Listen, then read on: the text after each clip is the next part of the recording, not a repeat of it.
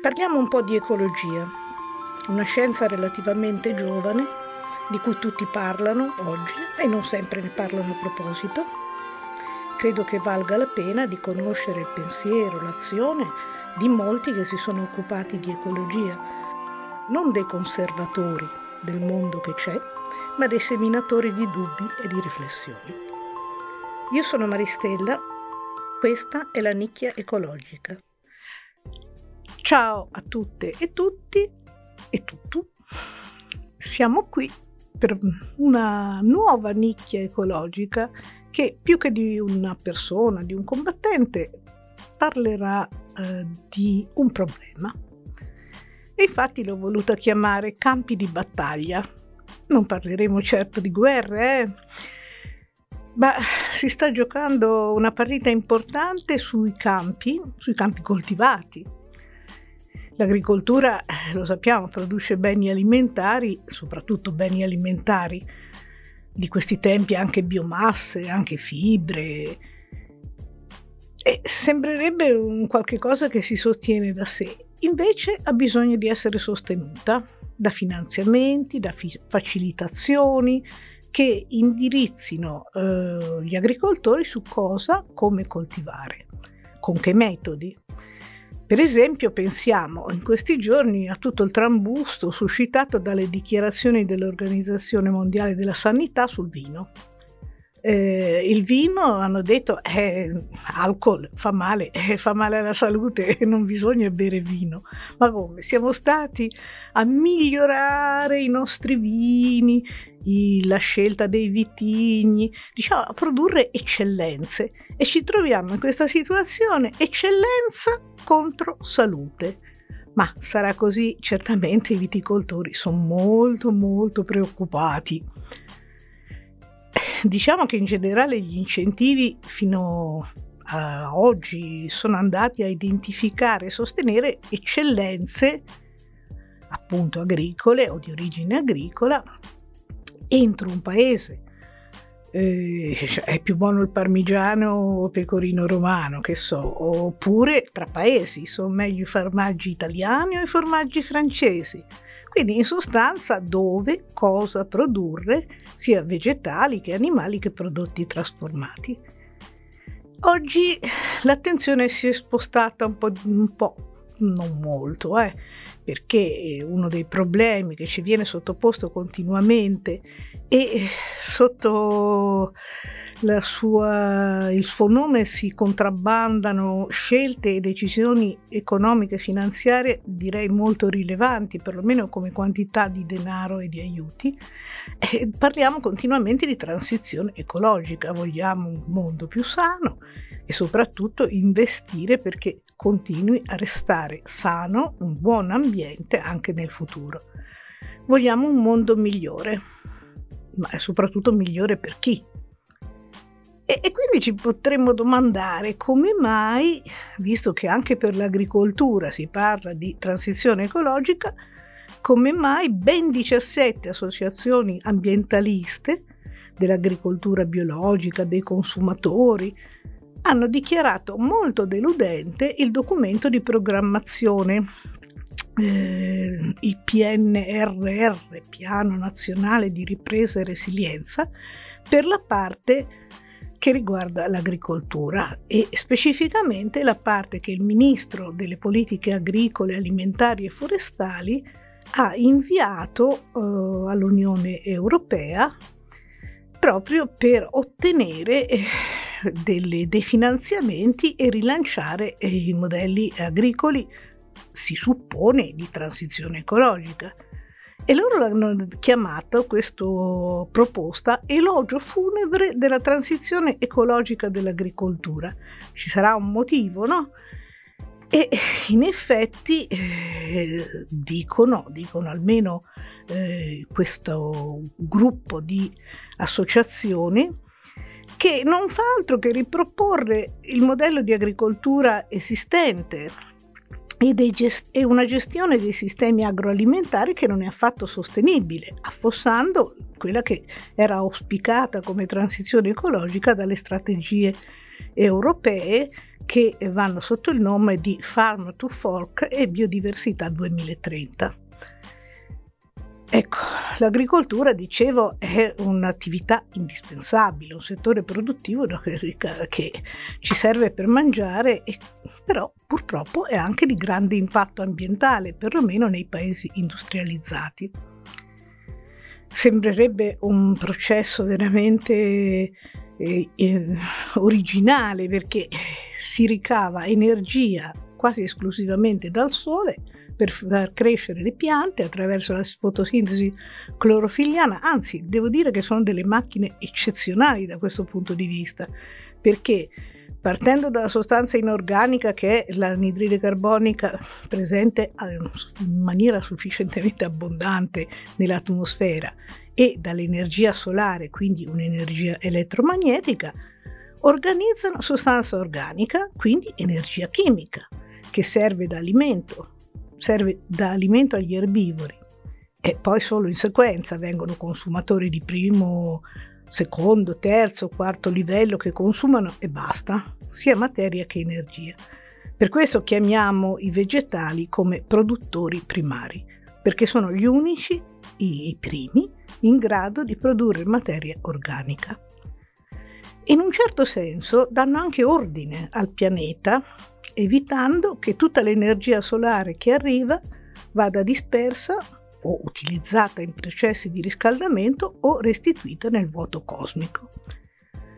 Certo, da quando si pratica l'agricoltura, e non è molto tempo, eh, qualcosa è cambiato rispetto all'utilizzo puro e semplice da parte dei vegetali. In un primo tempo sono state utilizzate soltanto piccole aggiunte di energia umana e animale e quindi il bilancio tra input e output di energia è sempre rimasto positivo prevalentemente, cioè si produce quasi tutto quello che è entrato è destinato alla produzione. Eh, a partire dagli anni 50 del Novecento, con la rivoluzione verde, l'uso crescente di macchine, fertilizzanti, pesticidi, altri ausili alla produzione ha moltiplicato i consumi energetici e in più le superfici coltivate sono aumentate di dimensioni, si sono allontanate dai luoghi di consumo. La grande svolta in effetti è avvenuta con l'introduzione delle macchine. Insomma, passare dall'aratrochiodo alla seminatrice è stato sicuramente diciamo, una svolta molto importante. Questo è successo già nel 1700. Nel 1700 un fabbro aveva eh, prodotto su richiesta e indicazioni di un proprietario terriero inglese, Jethro Tull, una prima seminatrice per le foraggere. E quindi già vediamo che è legato questa meccanizzazione all'introduzione di colture nuove e quindi che richiedono nuove tecniche e in quel caso da conflitti tra proprietario e coloni che non volevano seminare in file e lui si è fatto costruire una seminatrice. Poi nell'Ottocento sono venute le ricerche di Liebig, che ha scoperto, ha diciamo, teorizzato che il fosforo e l'azoto che troviamo nei vegetali non vengono dall'atmosfera, benché almeno azoto nell'atmosfera ce ne sia tantissimo, ma vengono dal terreno.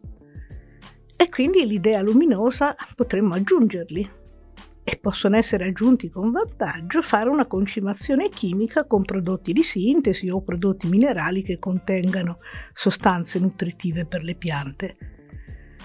Ma proprio la grande, grande rivoluzione è stata la rivoluzione verde. Negli anni 50 del Novecento è stata una combinazione di diversi fattori che l'ha avviata, eh, anche negativi in un certo senso, perché era finita la seconda guerra mondiale, c'erano abbondanza di scorte di nitrati che erano destinati durante la guerra a produrre esplosivi, erano avanzati fortunatamente e su entrambi i fronti le eh, grandi industrie che li producevano, come la IG Farben, la DuPont, la Monsanto, avevano sti avanzi hanno pensato bene di riciclarli per l'agricoltura. Anche la tecnologia meccanica era molto disponibile perché c'erano fabbriche che erano state destinate fino a pochi anni prima a costruire carri armati e prontamente sono stati riciclati in agricoltura, trasformando invece di produrre carri armati in trattori sempre più potenti. Questo significa capacità di arare molto più rapidamente, quindi superfici più estese e con maggiore profondità. Però, come tutti i processi fatti dall'uomo, poi richiede aggiustamenti anche della parte biologica, perché i mezzi tecnici erano eh, diciamo efficaci se c'erano poi piante capaci di utilizzarli a pieno. E questo ha provveduto a una ricerca genetica che selezionasse delle varietà dotate di alta produttività piuttosto che di caratteri di resistenza. Poi ovviamente se l'uomo con la falce si china più o meno a seconda dell'altezza della pianta, il trattore non si piega, eh, difficil- difficoltà di flessione e quindi anche le piante devono essere tutte uguali, il più possibile omogenee. Quindi diciamo che ci sono state una serie di trasformazioni che hanno interessato prevalentemente i paesi industriali e sostenute anche attraverso incentivi economici, addirittura pressioni ricattatorie da parte di organizzazioni internazionali e sovranazionali, da società multinazionali, da governi, che hanno finito per avvantaggiare tra gli agricoltori quelli che avevano una combinazione di terra, capitale, accesso al credito, influenza politica, provocando un riassetto della proprietà terriera, un ridimensionamento delle aziende e l'emarginazione della quasi totalità della popolazione contadina. A un aspetto invece che riguarda direttamente l'agricoltura è che sta, è sparita praticamente la policoltura a favore delle monocolture. Prima, cioè, già quando leggiamo Virgilio, le, la vite appoggiata all'olmo, eh, oppure la mescolanza in tanti casi che conosciamo dalle attività già dei nostri nonni, chi ha avuto dei nonni contadini, eh, in un campo si presentavano normalmente più colture insieme durante tutto il ciclo o addirittura eh, seguendosi con dei cicli che si sovrapponevano, con delle maturazioni scalari nel tempo e questo era molto vantaggioso anche per eh, la produzione, perché magari se c'erano degli eventi meteorologici catastrofici, degli attacchi parassitari, eh, potevano attaccare una coltura, ma non tutte. La monocoltura invece rende la produzione più instabile, a meno che non interveniamo di nuovo sull'ambiente fisico, con protezioni, per esempio eh, coperture, teli, serre con l'irrigazione, con delle modifiche proprio del, mm, dell'ambiente fisico, ma anche con uh, modifiche dell'ambiente biologico. Ci sono insetti? Eh, useremo insetticidi. Ci sono malattie? Pesticidi, nematocidi, fungicidi.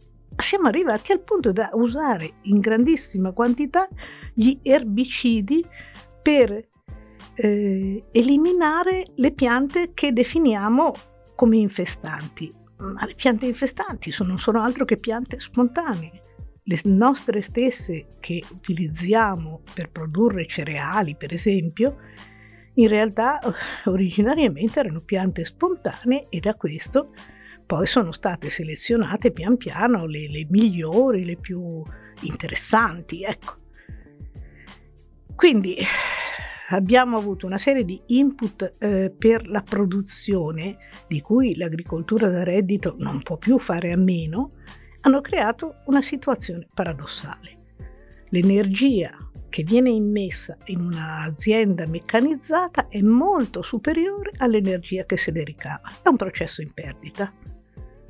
E lo squilibrio che c'è anche nei sistemi agricoli primitivi, perché comunque noi dopo quello che ha prodotto il campo ce lo portiamo via, non è che viene riciclato, non va a fare parte di una restituzione al terreno, ma qui diventa veramente esagerato lo spreco energetico e non è neanche più giustificato da incrementi di produzione perché diventano incrementi marginali rispetto a quelli mm, che si, si, si potevano avere con le prime dosi.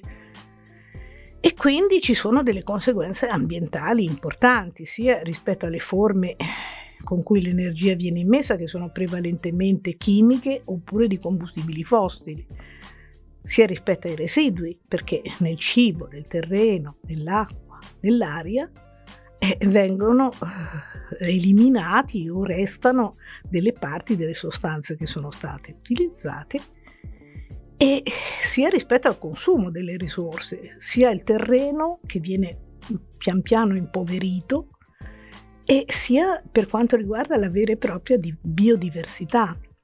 Quindi abbiamo un impatto ambientale rilevante, anche se meno immediatamente percepibile. E alla fine della catena alimentare ci sono i poveri inconsapevoli umani che ne subiscono anche le conseguenze.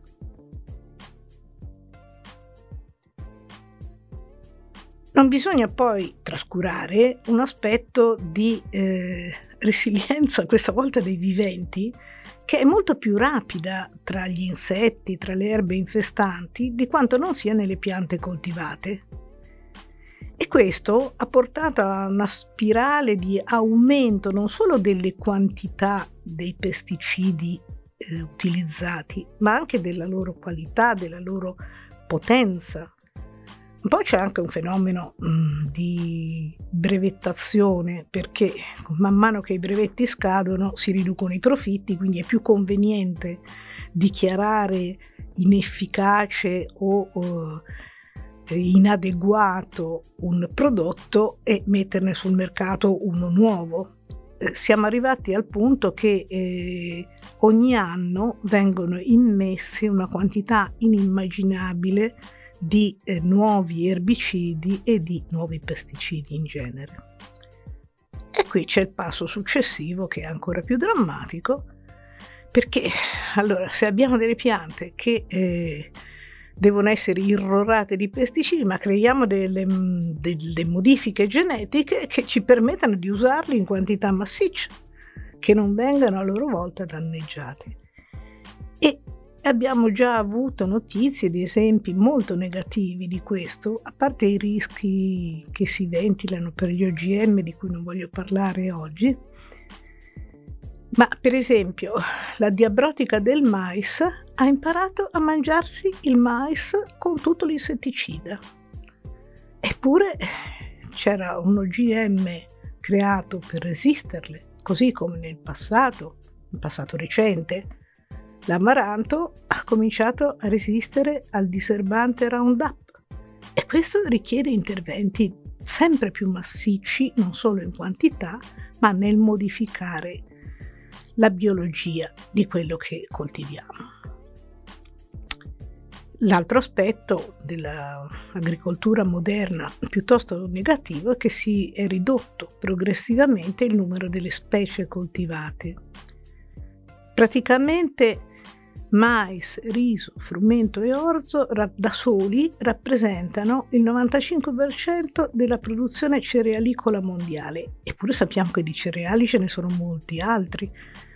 Eh, anche noi magari per sfizio ogni tanto ci mangiamo eh, so, il farro, quinoa o altri, anche per ragioni salutistiche più o meno giustificate, più o meno coerenti però diciamo è un fenomeno di riduzione massiccia di specie e all'interno delle specie di varietà. Certamente questo non è uguale dappertutto, c'è in misura diversa nelle varie aree del mondo, però sostanzialmente possiamo dire che l'agricoltura ha perso la funzione primaria di garantire l'autosostentamento dei contadini che la, fa, la praticano e la sopravvivenza dei popoli per entrare nella logica del profitto d'impresa. Nello stesso tempo, appunto per la questione di allargare le superfici, della minore necessità di manodopera, In pratica è scomparsa nella maggior parte dei luoghi la piccola proprietà, perfino gli affittuari, che non sono in grado di sostenere un modello sempre più sofisticato e complesso di agricoltura tecnologica. Invece si è affermato un latifondo non del grande proprietario terriero, ma un latifondo spesso delle multinazionali o comunque connesso con eh, la vendita del prodotto alle multinazionali e quindi la produzione si è spostata verso beni da esportazione, verso paesi ricchi piuttosto che verso beni alimentari per il mercato interno. Un meccanismo che si è verificato poi in molti paesi industrializzati l'abbandono in massa delle campagne e quindi anche questo ha contribuito alla concentrazione della proprietà terriera e a orientare la produzione piuttosto verso prodotti di alto reddito piuttosto che verso bisogni alimentari.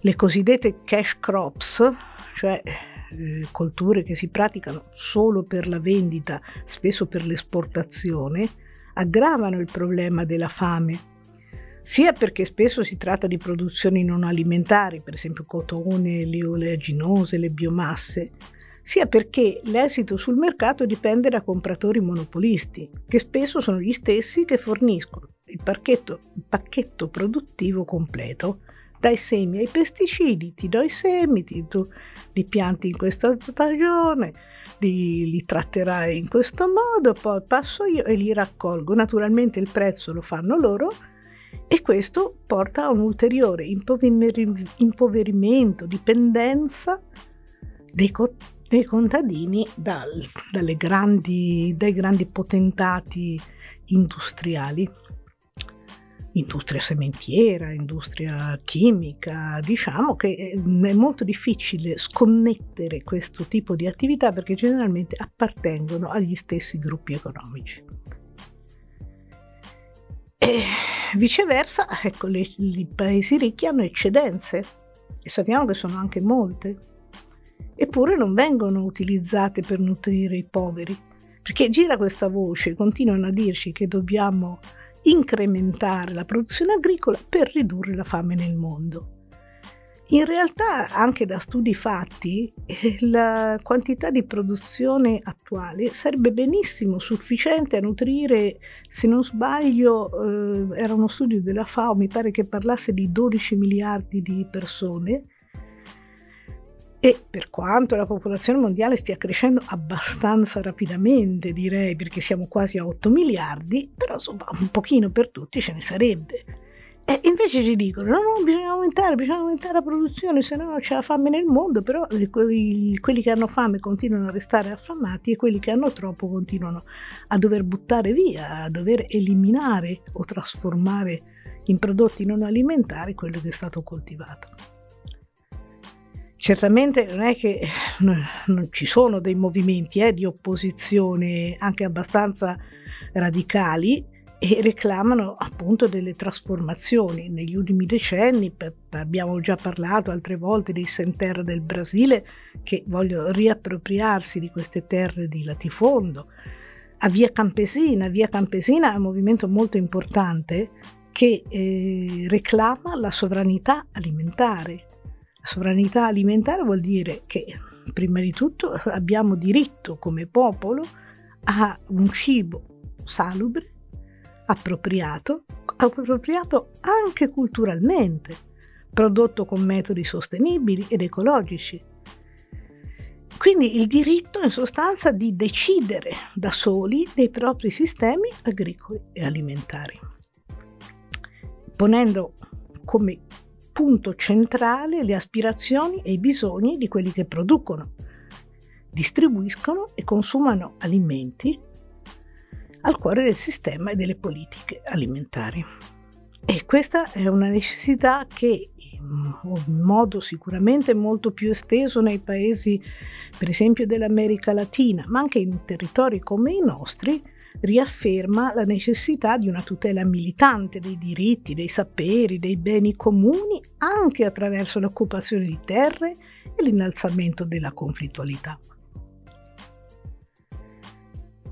Un cenno vorrei farlo anche all'aspetto che, della deforestazione, che estendere eh, i terreni coltivati spesso si fa a spese degli ambienti poco, diciamo, poco adatti all'agricoltura o adatti ma finora non coltivati.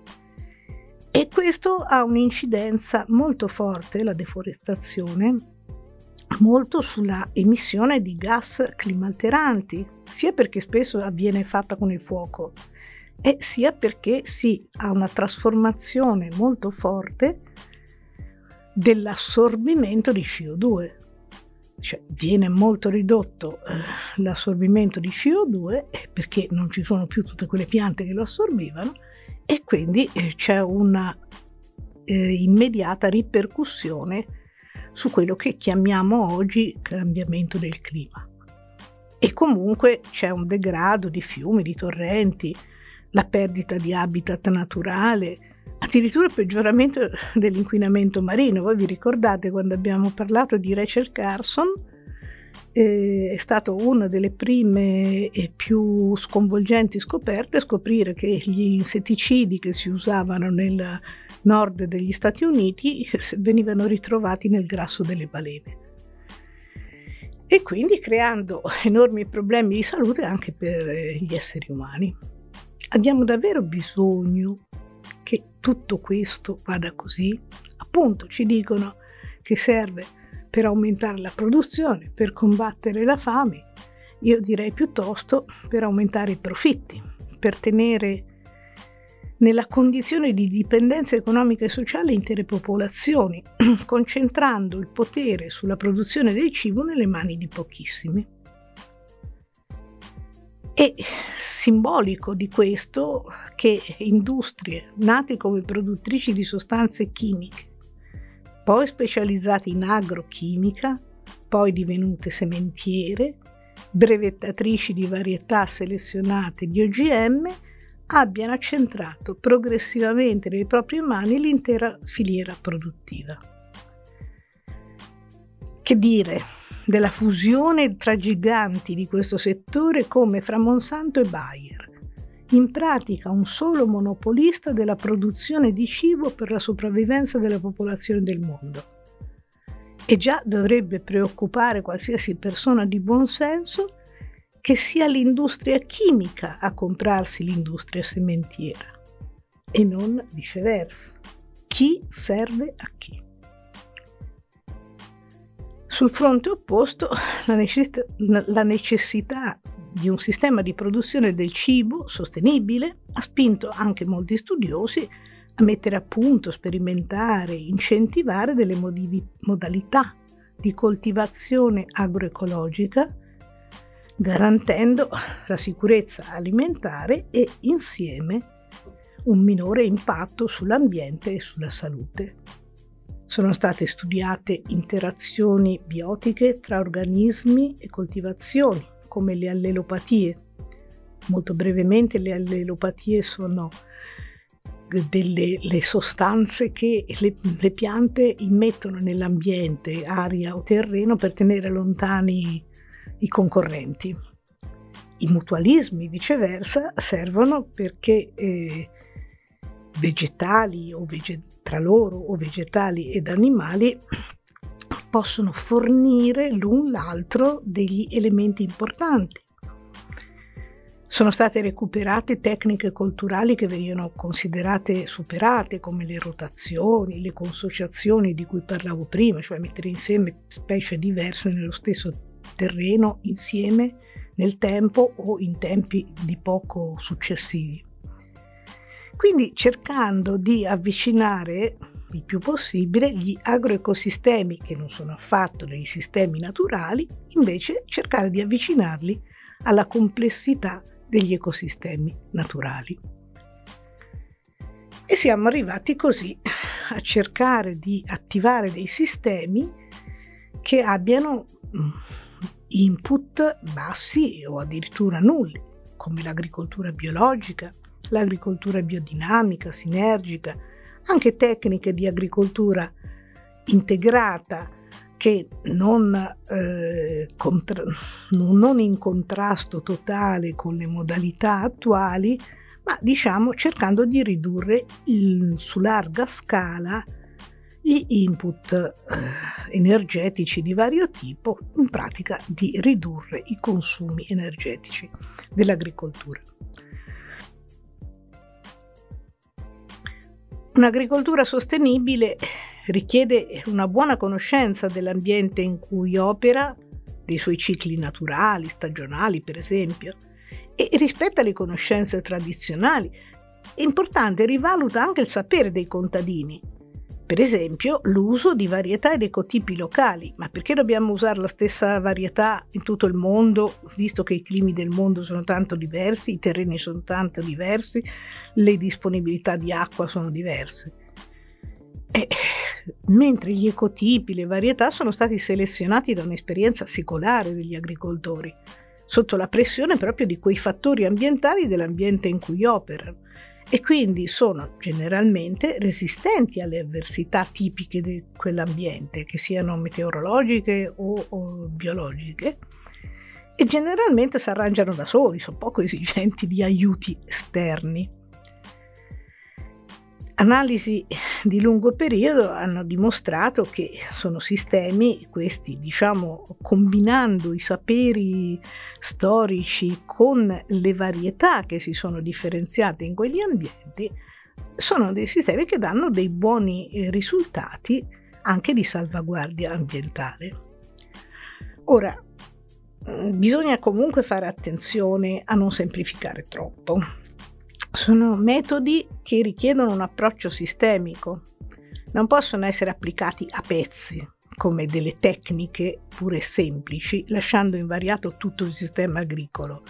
Per fare un esempio, eh, è perfettamente eh, diciamo, poco efficace eh, avere un piccolo appezzamento trattato con agricoltura biologica nel mezzo di campi coltivati che abbiano eh, valori inquinanti eccessivi, non potrà mai essere realmente risanato, o perlomeno se non in tempi lunghi.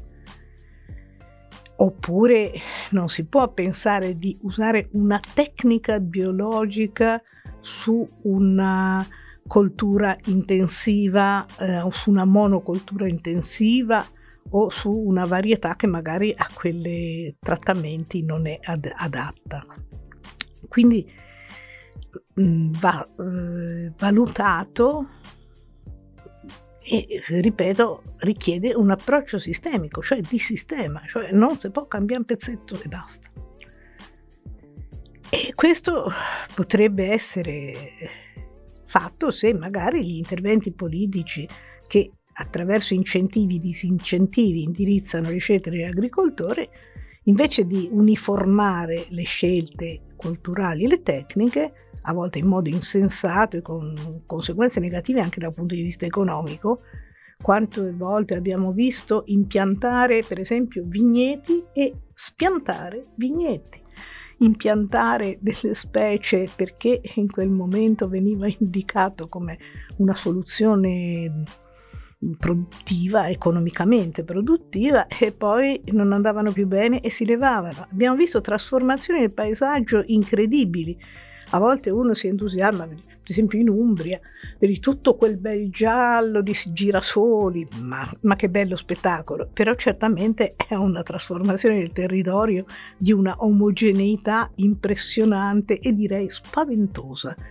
E si è sempre su questa strada pensiamo al tabacco, pensiamo ai noccioleti che vogliono impiantare adesso.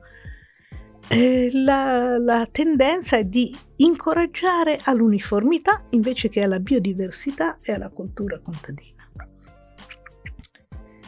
E questo, già lo dicevo, è un, un rischio anche appunto della riduzione progressiva non solo delle specie ma anche delle varietà coltivate.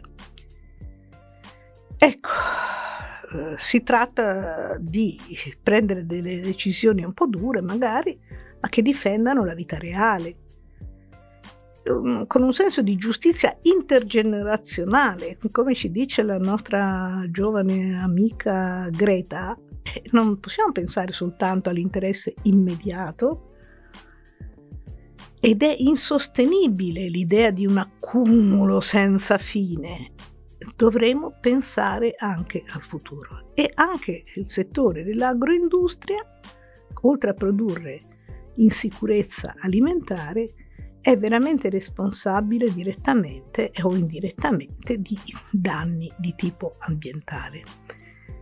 E perfino gli agricoltori che hanno piccoli appezzamenti si sono lasciati condizionare, quelli che hanno magari una seconda attività, hanno un lavoro prima, principale e poi hanno l'orticello oppure un piccolo poderetto ereditato, non resistono, sentono il bisogno di, di applicare l'agricoltura chimico-industriale, quasi che non, ne, non, non, esistessero altre o fossero sconosciuti altri modelli di coltivazione e rifiutando magari il sapere che anche quello hanno ereditato insieme al campicello. E dicevo, nobile, la nobile motivazione di eliminare la fame nel mondo eh, continua a proporre invece monocolture, come dicevano elogio funebre, eh, monocolture sempre crescenti, abbattendo le diversità, eh, sia varietali che gli ecotipi. Diciamo il risultato di un sapere che veramente eh, è di secoli, ma è anche di oggi, perché gli agricoltori ancora lavorano, non tutti naturalmente, ma ancora lavorano su una selezione, diciamo, abbastanza eh, poco di laboratorio, ma di, di scegliere le, le, piante resistenti, eh, mentre l'ambiente, di scegliere piante produttive, mentre l'ambiente ovviamente ci pensa lui a abbattere quelle poco resistenti. E questo per esempio, tra l'altro, eh, a contrastare questo, questa modalità di scelta ha portato anche delle, dei risultati molto negativi in qualche caso, perché uno va alla, adesso non so cosa c'era al posto dei consorzi agrari, ma insomma va a comprare le sementi e dice ah questa è una meraviglia e poi eh, magari non è adatta a quel piccolo microclima, a quel tipo di terreno, a quelle disponibilità che in quella zona in cui andrà a usarlo in realtà non ci sono. E quindi anche molte delusioni.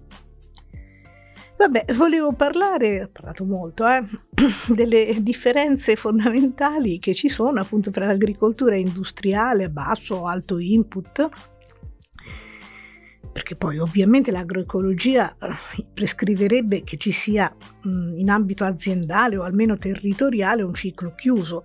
Un ciclo chiuso significa che c'è tutto, produzione primaria, erbivori, carnivori, e poi al, nell'ambito dell'azienda, ripeto, o del territorio vengano restituiti tutti gli elementi che vengono asportati attraverso il letame, attraverso il compost, per esempio. E quindi possiamo avere anche nell'agricoltura, diciamo, industriale degli input più o meno uh, importanti cerchiamo di avvicinarci invece a un agroecosistema che assomigli di più a un ecosistema naturale con l'agricoltura biologica e con l'agricoltura biodinamica. Quindi cercherò di, di, sintetizzare, perché ovviamente non sto facendo un corso di ecologia applicata, ma eh, sintetizzare quali possono essere le cose che differenziano queste tecniche che cosa si può coltivare in base appunto alle disponibilità ambientali ed energetiche, ma anche i rapporti di lavoro, gli assetti proprietari, perché poi questi vengono condizionati da come e che cosa, eh, che tipo di agricoltura si pratica, dalle condizioni sociali e legislative che non sono in grado di esaminare ma anche per chi si produce, se per autoproduzione, per il mercato locale o interno, oppure per le cash crops.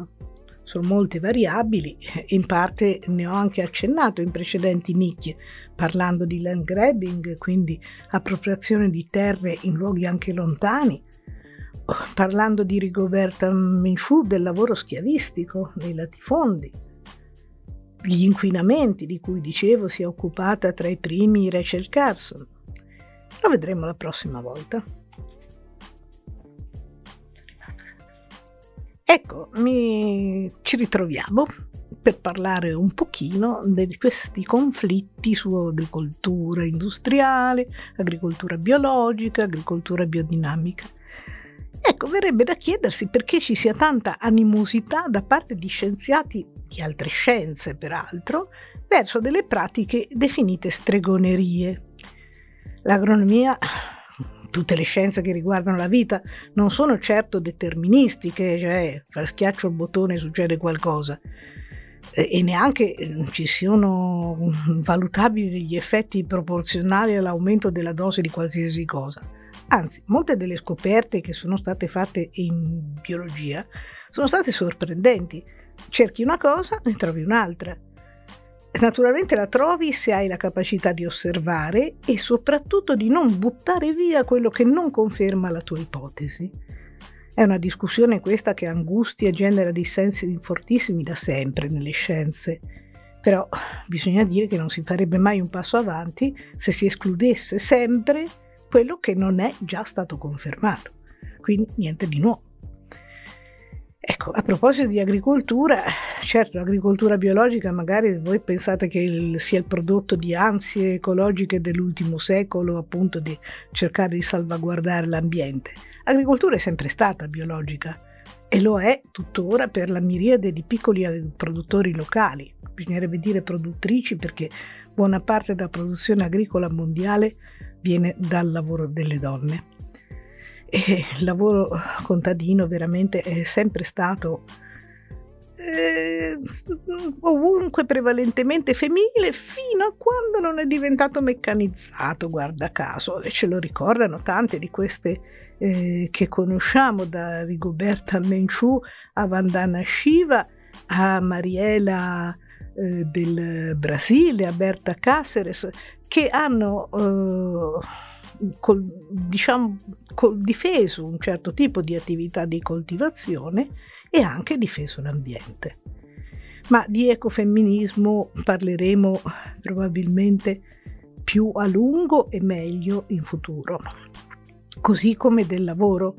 Il lavoro in agricoltura, se ci riflettiamo, è stato schiavistico per i romani, è stato schiavistico durante il periodo medievale, ricordiamo le guerre dei contadini che ci racconta Engels, ma anche Q, eh, Luther Blissett. E, è stato lavoro schiavistico, autosfruttamento, quello dei mezzadri, e perché no, va ben ricordato quello degli schiavi africani per lavorare i campi di cotone nel nuovo continente. Ecco, del lavoro, dicevo, parleremo in altre occasioni. Invece, tornando all'agricoltura biologica, l'agricoltura è rimasta un'agricoltura con pochi input eh, che eh, manteneva gli equilibri regionali cercando di migliorare un po' la fertilità del suolo, la qualità delle acque, finché appunto non sono intervenuti fattori esterni e fattori diciamo di grande impatto eh, sociale ed economico.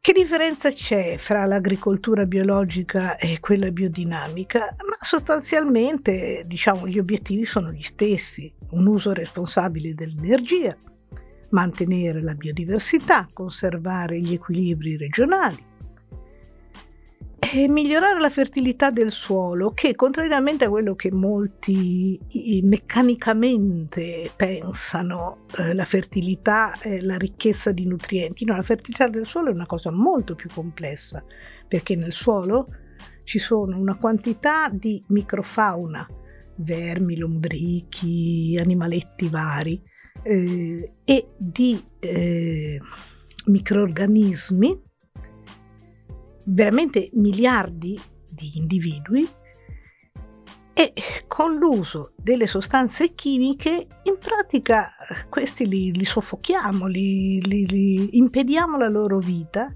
e quindi l'uso eh, prolungato e quantitativamente elevato di sostanze chimiche finisce per ridurre la reale fertilità del suolo, la sua vitalità, diciamo. E poi naturalmente mantenere qualità delle acque e il benessere degli animali allevati. I metodi di coltivazione sia biologici che eh, biodinamici, naturalmente le aziende li scelgono e naturalmente si impegnano a rispettarli, a rispettare le regole di questi tipi di coltura e naturalmente vengono controllati, vengono controllati da enti certificatori che possono essere enti pubblici o privati, ma che comunque garantiscono che le regole vengano seguite dalle aziende che hanno scelto quella metodologia di coltivazione. Anzi, i biodinamici in più hanno un'ulteriore certificazione fatta da un ente esclusivamente loro, che si aggiunge a quelle dell'agricoltura biologica. Ora, che il, centro, che il, metodo di agricoltura biodinamica ricerchi l'equilibrio con le forze cosmiche attraverso delle pratiche che ci possono apparire ridicole e scientifiche, peraltro non più di altre pratiche ridicole e ascientifiche che sono state utilizzate e non solo in agricoltura, non esclude che perseguano di fatto il miglioramento della fertilità del terreno. Ecco, l'agricoltura biodinamica magari non tutti la conoscono, pre- diciamo, prevede un approccio olistico, quindi totalizzante.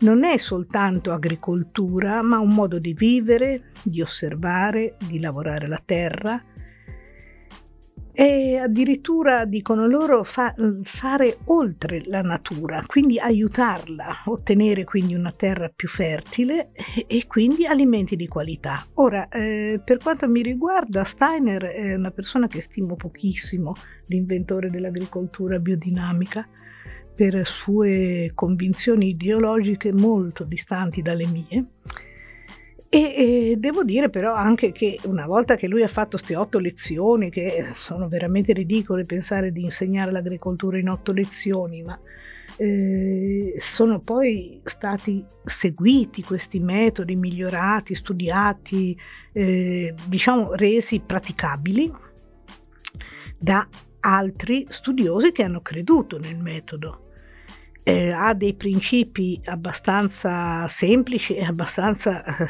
diciamo, condivisibili, che mantenere la fertilità della terra, eh, che non è appunto un substrato inerte, eh, può essere fatto in diversi modi e rendere le, le, piante sane in modo che possano resistere alle malattie e ai parassiti.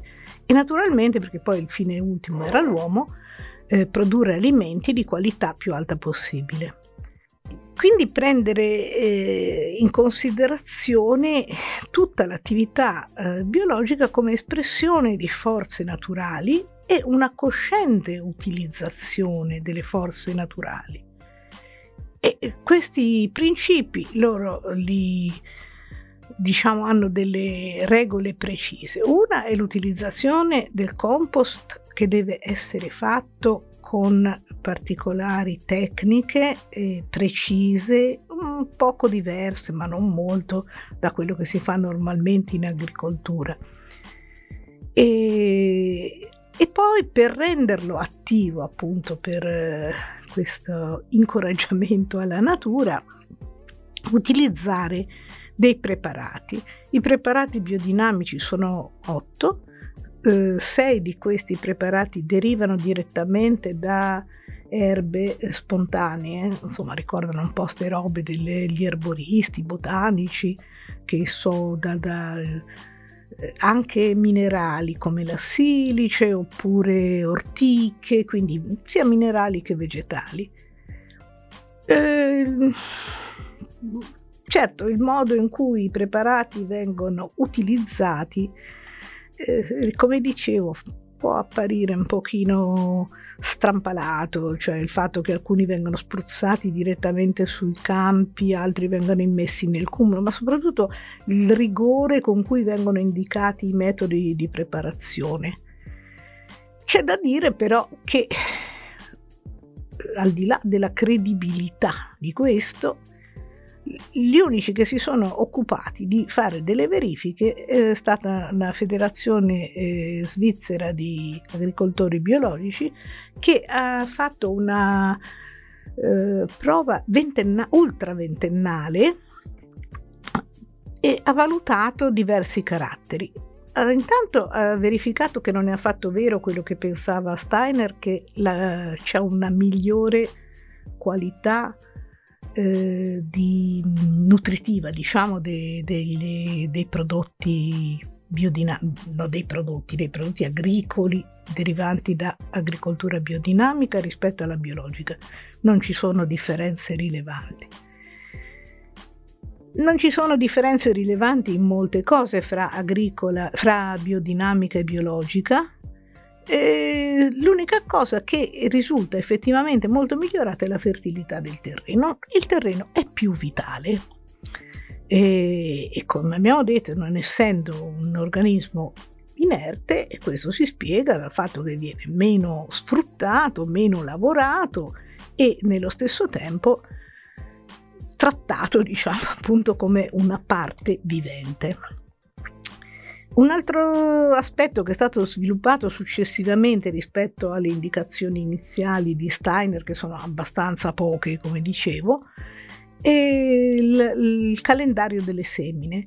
Calendari delle semine che poi ognuno si può comprare a inizio anno agricolo o anno solare in qualsiasi libreria probabilmente che eh, cerca di combinare le epoche di semina delle varie specie vegetali a seconda che siano destinate in, uh, a produzione di frutti, di fiori, di radici, di foglie, con una connessione mm, su cui non faccio commenti con eh, i segni zodiacali, per cui ci sono i segni d'aria più adatti ad ottenere un certo tipo di prodotto e così via. Ora, è un calendario lunare sostanzialmente eh, e l'influenza della luna sui cicli vegetali per i contadini non è niente di stravolgente, direi anzi che l'hanno sempre considerata un elemento eh, di cui tenere conto sia nelle attività di coltivazione sia in tutte quelle che sono connesse, che ne so, il travaso del vino e così via. A qualsiasi contadino di quelli antichi chiediate informazioni vi dirà che la Luna ha una forte influenza. Nessuno si è mai occupato di eh, verificare e quindi non possiamo poi dire che sia tanto ridicola. Ecco, sono una serie di indicazioni che eh, per molte persone vengono viste come qualcosa di magico, di irrazionale. Eh, e, e questo tra l'altro fa ridere i biodinamici, che queste persone non vedano l'aspetto della vita che riguarda i ritmi vitali, generali e così via. Eh, mm, non, non, so che dire io su questo. Personalmente mm, anche io non le trovo molto convincenti, poi la precisione dei trattamenti veramente insomma, a volte il famoso corno che dava tanto scandalo alla senatrice corno di bue pieno di mucca, pieno di letame maturo e così via. Onestamente anche io non ho difficoltà ad accettarlo come fonte della vita del terreno. Ecco, una materialista quali sono trova ridicole queste pratiche come le superstizioni. Ecco. Una mente aperta, quale cerco di essere, però non rifiuta a priori ciò che non conosce e ciò che non è stato adeguatamente provato. E una strega, quale credo di essere, sa che la vita non è un processo meccanico, ma risulta da una serie di variabili spesso incontrollate, che la fanno assomigliare più a una magia che a un'equazione. D'altra parte non erano certo stregonerie le conoscenze e i saperi popolari che per secoli hanno costituito le uniche cure per animali, umani e ambiente. E quindi concludo che non sembrerebbe dover creare tutto sto panico nel mondo scientifico l'uso del compost o di attivatori vegetali o di calendari di semina basati sui cicli lunari che appunto sono un patrimonio culturale consolidato dell'agricoltura contadina. A meno che tutto questo non si colleghi con tutto un altro discorso, cioè che erodere la credibilità dell'efficacia dei metodi biologici in genere non porti ad affermare che l'unica via percorribile sia quella di nuove tecniche genomiche, che introducendo nel patrimonio genetico delle piante coltivate dei geni di carattere desiderabili, eh, usciti dalla finestra eh, gli OGM rientrano dalla porta altre modifiche del patrimonio genetico per creare varietà sostenibili adatte alle esigenze di un'agricoltura però sempre più industrializzata o, o di un clima irrimediabilmente cambiato. Sono le grandi corporazioni dell'agroalimentare che cercano di contrastare i cambiamenti essenziali del sistema agroalimentare, sia quelli che potrebbero ridurre in modo diretto l'impatto dell'agricoltura sul clima, riducendo apporti chimici, favorendo strategie di adattamento biologico, utilizzando la diversità locale delle sementi, sia quelli che, rafforzando le economie locali, permettano alle popolazioni di affermare la propria sovranità alimentare e un controllo degli agricoltori e delle agricoltrici sui sistemi alimentari e alla fine una più equa distribuzione dei prodotti, riducendo anche la circolazione, i percorsi chilometrici per trasportare dai luoghi di produzione e di consumo. Ecco, vi lascio con molti dubbi, molte domande. Pensateci. E saluto tutti e vi invito a seguire la nicchia ecologica, l'autoradio su l'autoradio.net e anche su gemininetwork.it e poi vi avviseremo sui social quando escono le puntate.